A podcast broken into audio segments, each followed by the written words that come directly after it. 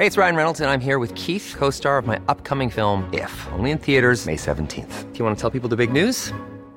All right, I'll do it. Sign up now and you'll get unlimited for $15 a month in six months of Paramount Plus Essential Plan on us. Mintmobile.com slash switch. Upfront payment of $45 equivalent to $15 per month. Unlimited over 40 gigabytes per month. Face lower speeds. Videos at 480p. Active Mint customers by 531.24 get six months of Paramount Plus Essential Plan. Auto renews after six months. Offer ends May 31st, 2024. Separate Paramount Plus registration required. Terms and conditions apply if rated PG. Hey, I'm Ryan Reynolds. At Mint Mobile, we like to do the opposite of what Big Wireless does. They charge you a lot we charge you a little.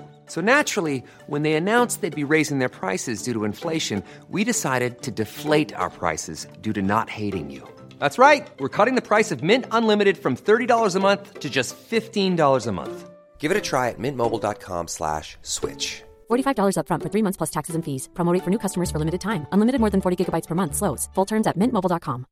Hey, Dave. Yeah, Randy. Since we founded Bombus, we've always said our socks, underwear, and T-shirts are super soft. Any new ideas? Maybe sublimely soft. Or disgustingly cozy. Wait, what? I got it. Bombus. Absurdly comfortable essentials for yourself and for those facing homelessness. Because one purchased equals one donated. Wow, did we just write an ad? Yes. Bombas. Big comfort for everyone. Go to bombas.com slash ACAST and use code ACAST for 20% off your first purchase. Du lytter til en podcast fra TV2.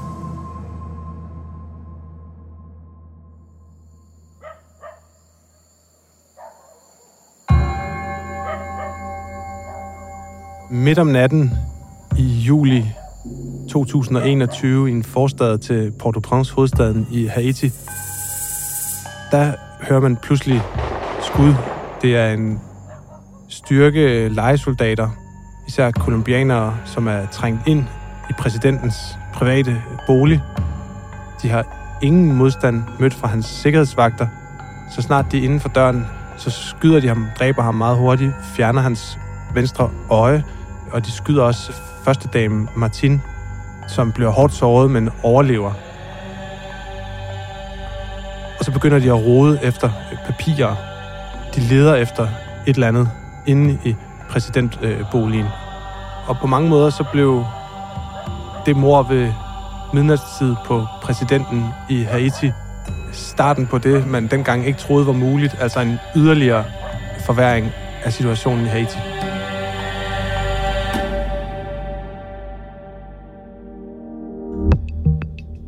Regulært kaos og lovløshed hersker i Haiti. Og situationen er eskaleret efter mordet på den tidligere præsident Jovenel Moïse i 2021. Drabet har kastet det i forvejen hårdt prøvede land ud i en akut krise. I Haiti har en ny bølge af bandevold store konsekvenser for lokalbefolkningen. I hovedstaden Port-au-Prince kæmper kriminelle bander om magten i byens kvarterer. På en uge er mindst 89 personer blevet dræbt, siger en lokal menneskerettighedsgruppe. Indbyggerne må gemme sig i frygt for at blive kidnappet eller skudt, og banderne har blokeret veje, der har gjort det svært at få forsyninger ind i byen. Efter mere end to års efterforskning tiltales 51 personer nu i sagen. Blandt dem er Martin Moïse, enken til den dræbte præsident. Det viser en række lækkede juridiske dokumenter. Dommeren kræver de involverede anholdt og retsforfulgt. Men hvad skulle have fået hende til at medvirke til drabet på sin egen mand? Og hvordan er en brutal virkelighed i en ludfattig republik i Karibien kun eskaleret siden? Det handler dato om i dag. Mit navn er Andrea Dragsdal.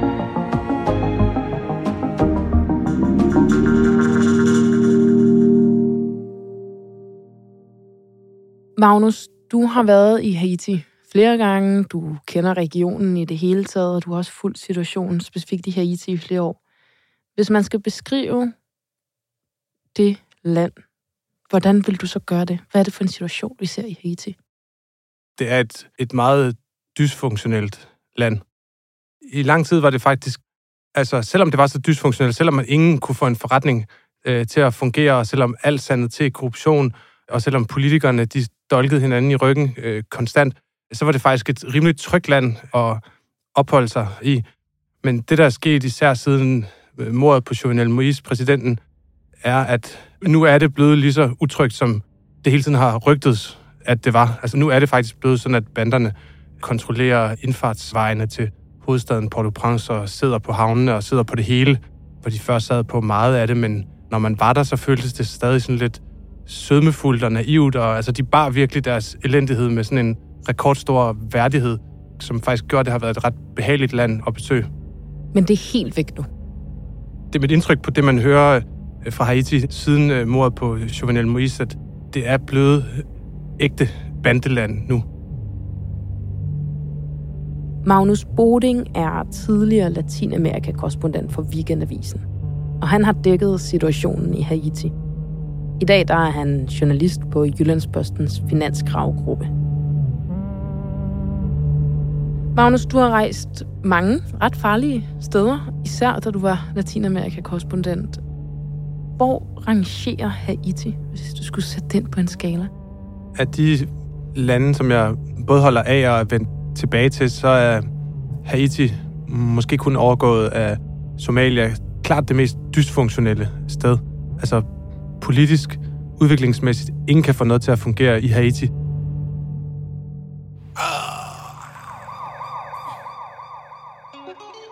Jovenel Moïse bliver indsat som præsident i Haiti i februar 2017. Hans kandidatur blev støttet af den tidligere præsident Michel Martelly, popmusikeren, der også er kendt under kunstnernavnet Sweet Mickey. Jovenel Moïse var kendt som en succesrig forretningsmand, der eksporterede bananer til Europa. Og derfor blev han også kaldt for bananmanden, eller Nick Banane. Jovenel Moïse tête calée, numéro 5 Nick Banana, c'est han gik blandt andet til valg på at ville bekæmpe korruption og modernisere landbruget for at skabe flere arbejdspladser i det fattige land. Men kritikere beskyldte ham for at være en hånddukke for den tidligere præsident.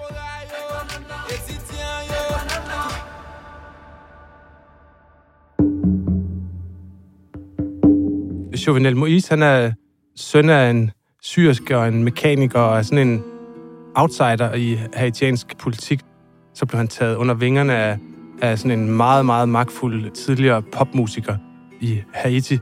Altså, han var sådan en, der havde solgt øh, bildel i den sådan, smuglerby på nordkysten, hvor han kommer fra, og så var der blevet skabt sådan en fortælling om, at han var Nick Bananan, bananmanden, og havde præsteret et eksporteventyr med bananer fra Haiti øh, til Europa.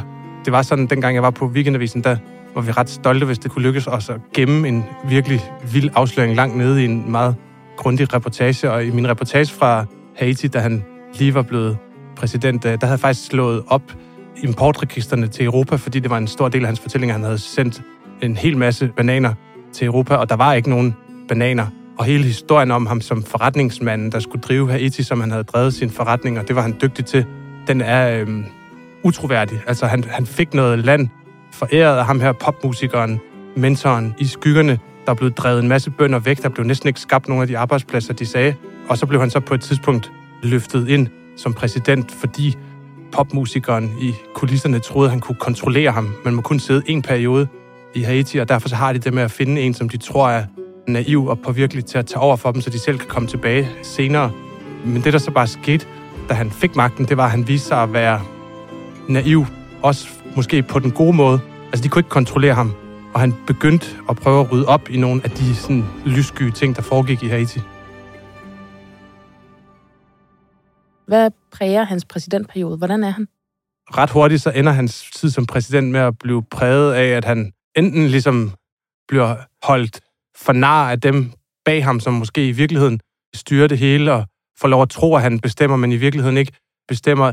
Eller at når han faktisk sådan får fat om et eller andet, at han så kommer til at rode op i nogle uhyggelige hemmeligheder i landet. Der er en virkelig fascinerende afsløring, som øh, kommer ud øh, efter øh, mordet i New York Times, hvor det viser sig, at han er kommet på sporet af, af sådan en gigantisk øh, narkosmuglering, som involverer inderkredsen omkring den her popstjerne, hvor de hvidvasker penge i åleindustrien, som, fordi det er også noget, der foregår om natten. Så man kan ligesom både sådan gemme narkoen i kasserne med ål, og man kan hvidvaske i den industri, som er relativt stor i Haiti. Det er han kommet på sporet af, og ifølge afsløringerne i New York Times, så skal han have haft sådan en hel liste, han udarbejdet, hvor han begynder at nævne navne på folk højt op i haitiansk politik og tæt på popmusikeren, som han skal have planlagt at aflevere til amerikanerne. Ja, det kan være farligt at få magten i et land som Haiti. Den 7. juli 2021 ender Jovenel Moïse med at betale den ultimative pris. Der bryder sådan en kommandogruppe af især kolumbianske legesoldater ind i præsidentpaladset. Det går så hurtigt, ved man fra vidnesbyrd fra blandt andet hans hustru, som er i huset sammen med ham. Altså fra de hører det første larm der midt om natten, og til præsidenten er dræbt. Der er gået mindre end et minut. Hans sikkerhedsfolk har ikke fået en skræmme, nogen af dem. Og øh, han selv er blevet altså, voldsomt uhyggeligt tortureret. Han har fået øh, fjernet øh, det venstre øh, øje. Hans kone er også blevet skudt øh, i armen og forskellige andre steder på kroppen øh, og, og er i livsfar. Og hvad mener man er motivet? Så starter der jo sådan et opklaringsarbejde, som er udfordret af, at alle, som prøver at opnå et eller andet i Haiti, altid er udfordret, fordi det er så intrigant et politisk system i Haiti. Alle har interesser, som er svære at gennemskue, og selvfølgelig især, når det handler om præsidenten, når det handler øh, muligvis om forbindelser til narkohandel, og når det handler om en så panibel øh, sag. Men noget af det, som ret hurtigt bliver fastslået, er, altså, at det er en bestemt gruppe af især rigtig mange tidligere elitesoldater fra Colombia, øh, som står bag. Der er sådan nogle fantastiske opkald til kolumbiansk radio, hvor sådan uaffordret konen til en af soldaterne, der var med øh, i det her øh, attentat på præsidenten, ringer ind og siger, at han var blevet hyret af et udenlandsk øh, sikkerhedsfirma. Han troede, han skulle noget andet. Der begynder at tegne sig et billede af, at de her folk er bestilt af nogen magtfulde folk, og at nogle af dem måske ikke har vidst, hvad de skulle. Nogle af dem har troet, at de skulle passe på ham. Andre af dem har angiveligt fået at vide, at de skulle dræbe ham. Og man begynder så at kunne optravle sådan et netværk, hvor det er bestilt af et, øh, af et øh, firma med adresse i øh, Florida. Og alt tyder på, at motivet måske skal findes i hans politiske familie på Haiti. Men der bliver ved med at være stor mystik og stor forvirring omkring, hvem der kan slå ham ihjel. Når du siger, at alt tyder på, at det er hans egen politiske familie, kalder du dem, der står bag. Hvad ligger der i det? For det første, alle kilder, jeg har i Haiti, som jeg taler med, det er det, de siger, og det er det, de antager der i tiden lige efter mordet. For det andet, så går der ikke ret lang tid før New York Times udkommer med den her afsløring af, at øh, en narkosmuglingsring, som hvidvasker penge i olieindustrien og har tætte bånd til inderkredsen omkring den tidligere præsident popsangeren, som var hans øh, mentor, da han kom ind i politik, at de har stået på en liste, som han var tæt på at aflevere til amerikanerne, og at de altså har derfor haft et oplagt motiv til at kunne ønske ham væk. Også det, at hans livvagter ikke har fået en skramme, det plejer også at være et tegn på, at de er blevet øh, påvirket eller blevet informeret, og det vil være naturligt, at det er foregået fra nogen, der har haft adgang til dem, altså muligvis nogen i landet. Mordet på Jovenel Moïse kaster landet ud i sådan nærmest et regulært stormvær. Endnu mere kaos om muligt. Hvad er det, der begynder der i 2021?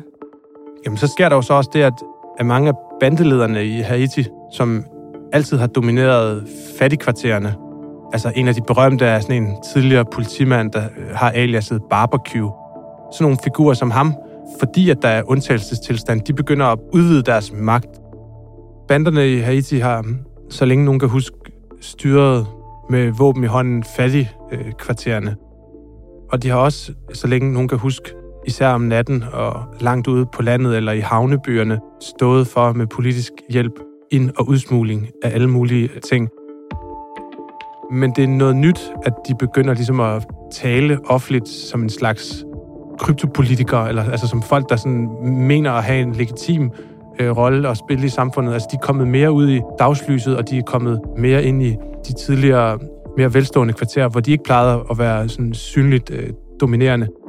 Så banderne er gået fra at være en stor del af de fleste haitianeres liv til at være en synlig del af næsten alle haitianeres liv.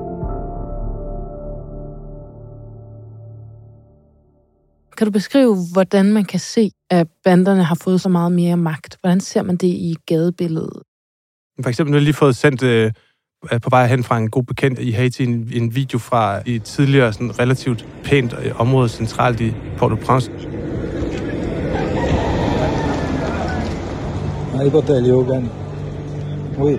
Altså, det ligner nu, selvom det er noget tid siden, de har haft en naturkatastrofe, så ligner det noget, hvor der lige har været en naturkatastrofe. Helt fuldstændig overdænget af snavs og jord, og folk, der går rundt med benzindunke, og øh, typer, som ifølge dem, der har sendt mig det, er, er simpelthen kriminelle, altså bandeledere, som er dem, der styrer øh, området. Ikke på en måde, hvor man kan se det, hvor de står med sådan synlige rifler, men på en måde, hvor kendere af landet og af sådan et nabolag, som det, hvor det her foregår, siger, at altså her der har du et centralt, indtil for nylig velhavende område i Haiti, som ikke bare ligner noget øh, fra en katastrofefilm, men som også er styret af banderne på en subtil, men eftertrykkelig måde. Og det nye er så, at de i endnu større grad også øh, begynder at øh, styre trafikknudepunkter, tale åbent om deres øh, magt, deltage i åbne og ikke kun i hemmelige forhandlinger om, hvad der skal ske øh, med landet. Så de facto styrer banderne i dag Haiti? De facto er der aldrig nogensinde nogen, der har kunne finde ud af at styre Haiti, men af alle de her magtesløse og ofte bevæbnede mennesker, som kæmper om kontrollen øh, med Haiti, der er banderne øh, blevet en tydeligere magtfaktor, end de har været tidligere. Og hvor står det politiske styre? Jamen, det politiske styre står øh, nærmest, hvor det stod øh, i timerne efter øh, mordet. Det er stadig sådan nogle midlertidige overgangsfigurer, der bestemmer i landet. Der er stadig et stort personsammenfald mellem dem, der er mistænkt for mordet, mellem dem, der kunne have et motiv i mordet, og så dem, der øh, spiller en rolle i politik i Haiti.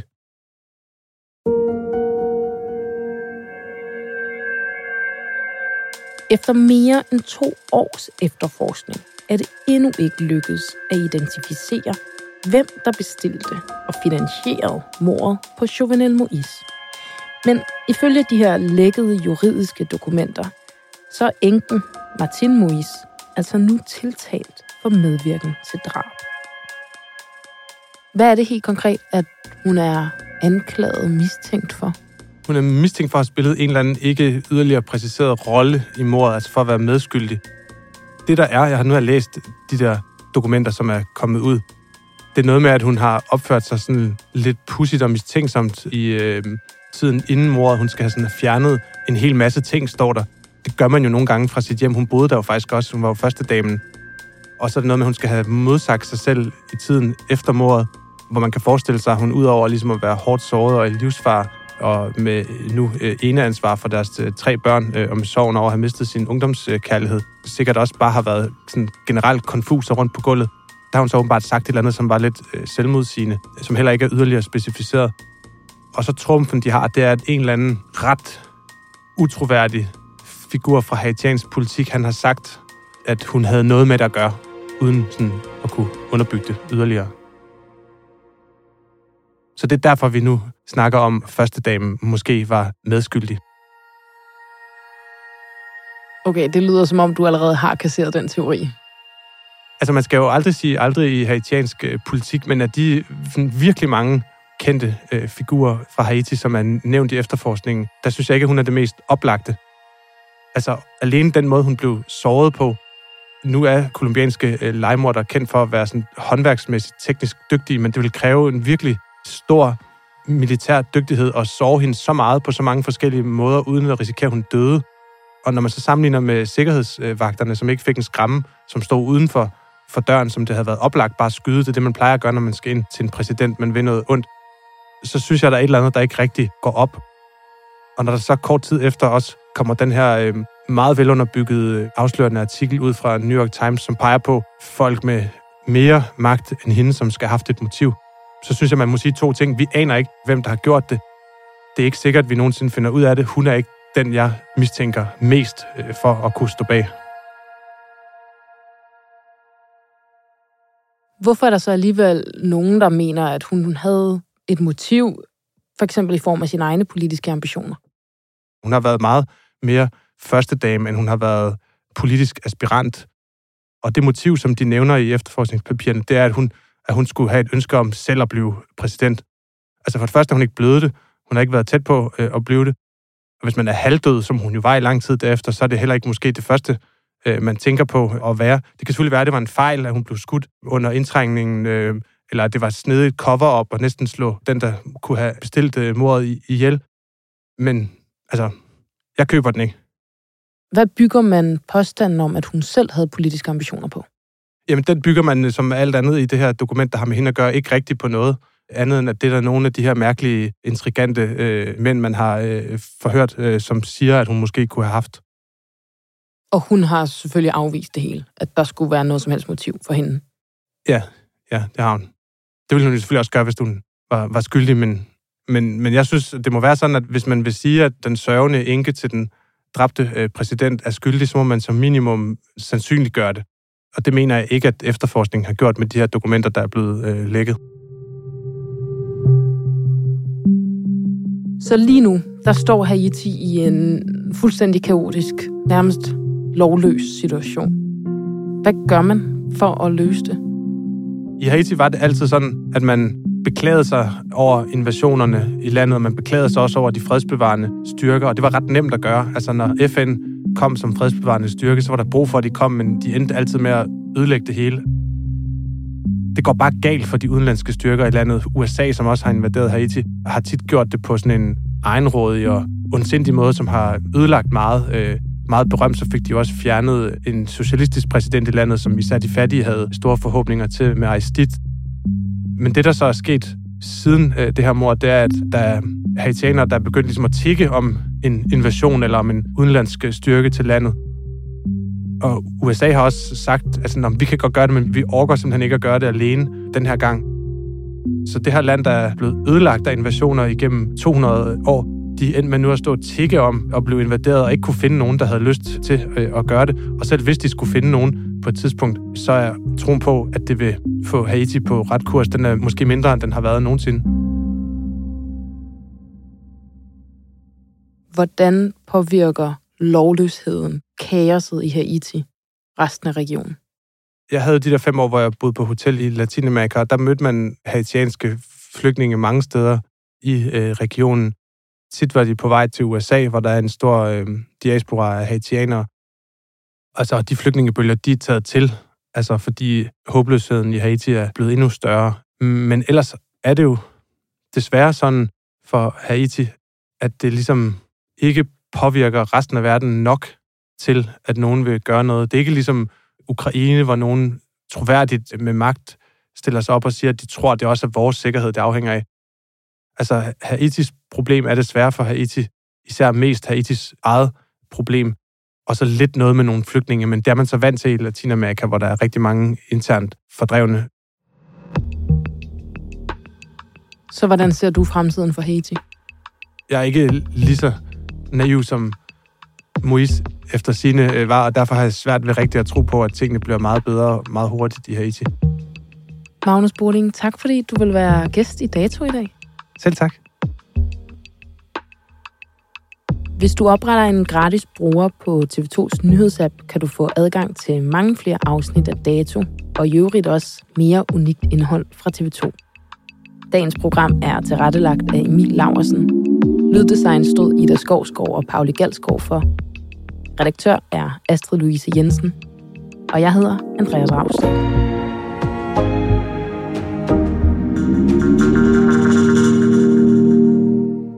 Du har lyttet til en podcast fra TV2.